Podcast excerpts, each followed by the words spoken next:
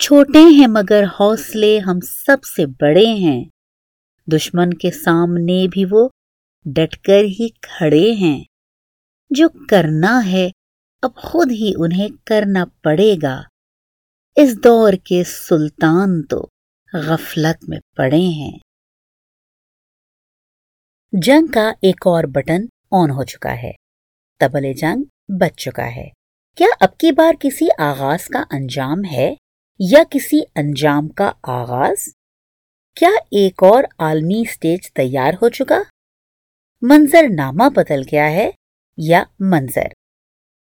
عالمی طاقتوں کی نظر سے چھپی چنگاری لپک گئی ہے۔ اقوام متحدہ کی کونسلوں اور کمیٹیوں میں گمشدہ فائل ایجنڈے میں سر فہرست آ گئی ہے۔ کوئی بھولی بسری داستان جس کا کوئی سرا کسی کے پاس نہیں تھا۔ اچانک شہ سرخیوں میں جگہ لے بیٹھی ہے۔ مسئلہ فلسطین پھر سلگ گیا ہے۔ بھلا جنگ بھی کبھی مسئلے کا حل ہوئی ہے؟ مگر جنگ کو ہتھیار ضرور بنایا گیا ہے۔ فلسطین کا مسئلہ عالمی استعمار کا نشان، جبکہ روشن خیال ذہنوں کا امتحان ہے۔ کہنے کو کم و بیش پچھتر برس پرانا مسئلہ۔ مگر لہو ہے کہ رکتا نہیں۔ عالمی ادب ہو یا دیگر فنون۔ فلسطین کے خون نے فکر کو ہمیشہ ایک نئی تحریک دی، نیا آہنگ دیا، نئی جلا بخشی۔ جبکہ غزہ کی دہلیز پر تسلط کا روپ دکھاتا، جبر ہمیشہ نئی تہذیب کو پرانا زخم دکھاتا رہا۔ اور بیت المقدس کی چوکھٹ پر معصوم فلسطینیوں کی قربان گاہ پر غاسپیت کا جھنڈا لہراتا رہا ہے۔ عرب کے ماتھے کا جھومر اور لہو لہو پیشانی لیے فلسطین انسانی حقوق کے دعوے داروں کو بے نقاب کرتا رہا ہے۔ فلسطین کے قومی شاعر اور تیس کتابوں کے مصنف محمود درویش نے فلسطین کے نوحے کو اپنی مشہور اور طویل نظم شناختی کارڈ جس پر اسرائیل کی پارلیمنٹ میں بحث ہوئی یوں اظہار کیا ہے۔ درج کرو درج کرو میں عرب ہوں اور تم نے میرے اجداد کے باغات چرا لیے ہیں اور وہ زمین بھی جہاں میں اپنے تمام بچوں کے ہمراہ کاشتکاری کیا کرتا تھا۔ تم نے میرے لیے اور میرے تمام پوتوں کے لیے کچھ بھی باقی نہیں چھوڑا ہے، سوائے ان پتھروں کے۔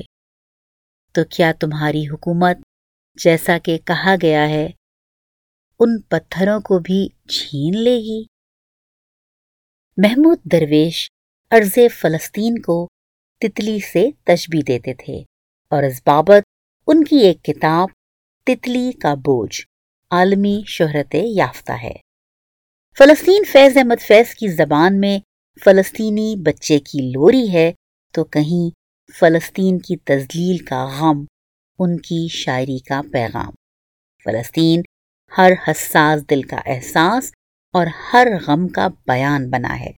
بقول فیض، دور پردیس کی بے مہر گزرگاہوں میں، اجنبی شہر کی بے نام و نشار راہوں میں جس زمیں پر بھی کھلا میرے لہو کا پرچم لہ لہاتا ہے، وہاں عرض فلسطین کا علم۔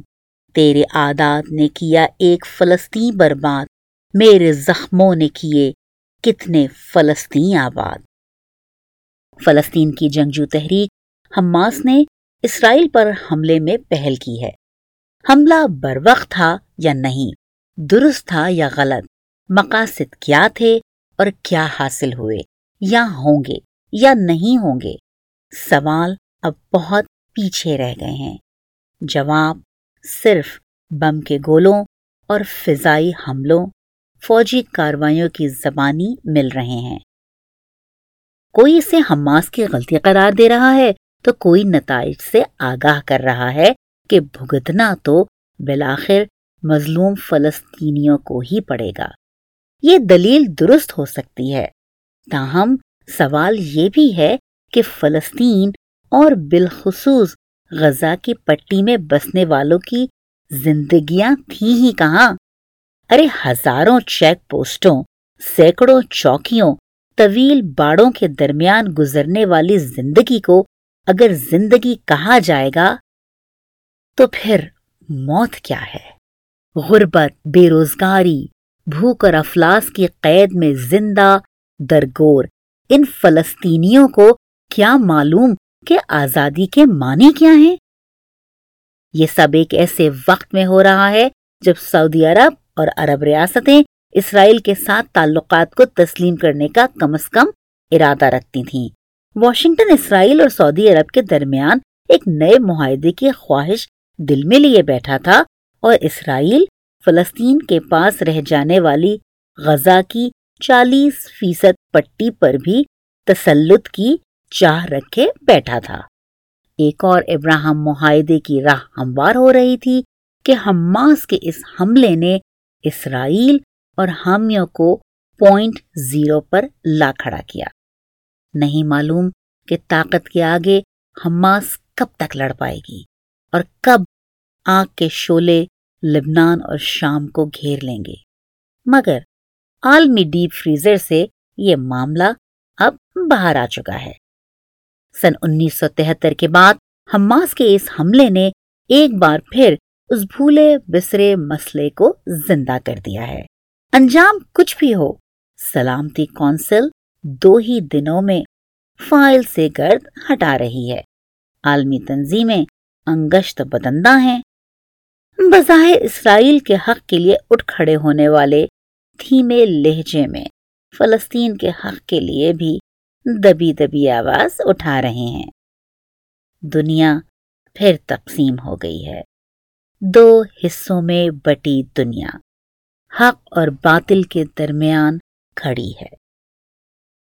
برسوں چپ رہنے والے بول پڑے ہیں۔ ریاستیں اگر ظالم کے ساتھ ہیں تو عوام مظلوم کے ساتھ۔ ریاستیں اگر طاقت کے ساتھ ہیں تو عوام محکوم کے حق کے لیے عرصہ دراز کے بعد بول پڑے ہیں۔ مگر کیا اقوام عالم محمود درویش کی تتلی کو بوجھ سے آزاد کروا سکیں گے؟ کیا ایک بار پھر فلسطینی آزادی کا سانس لے سکیں گے؟ ظلم رہے اور امن بھی ہو۔ کیا ممکن ہے؟ تم ہی کہو۔ ہستی گاتی روشن وادی تاریکی میں ڈوب گئی۔ بیتے دن کی لاش پہ اے دل، میں روتی ہوں، تو بھی رو۔ ہر دھڑکن پر خوف کے پہرے، ہر آنسو پر پابندی۔ یہ جیون بھی کیا جیون ہے؟ آگ لگے اس جیون کو۔ اپنے ہونٹ سیے ہیں تم نے، میری زباں کو مت روکو۔ تم کو اگر توفیق نہیں تو مجھ کو ہی سچ کہنے دو۔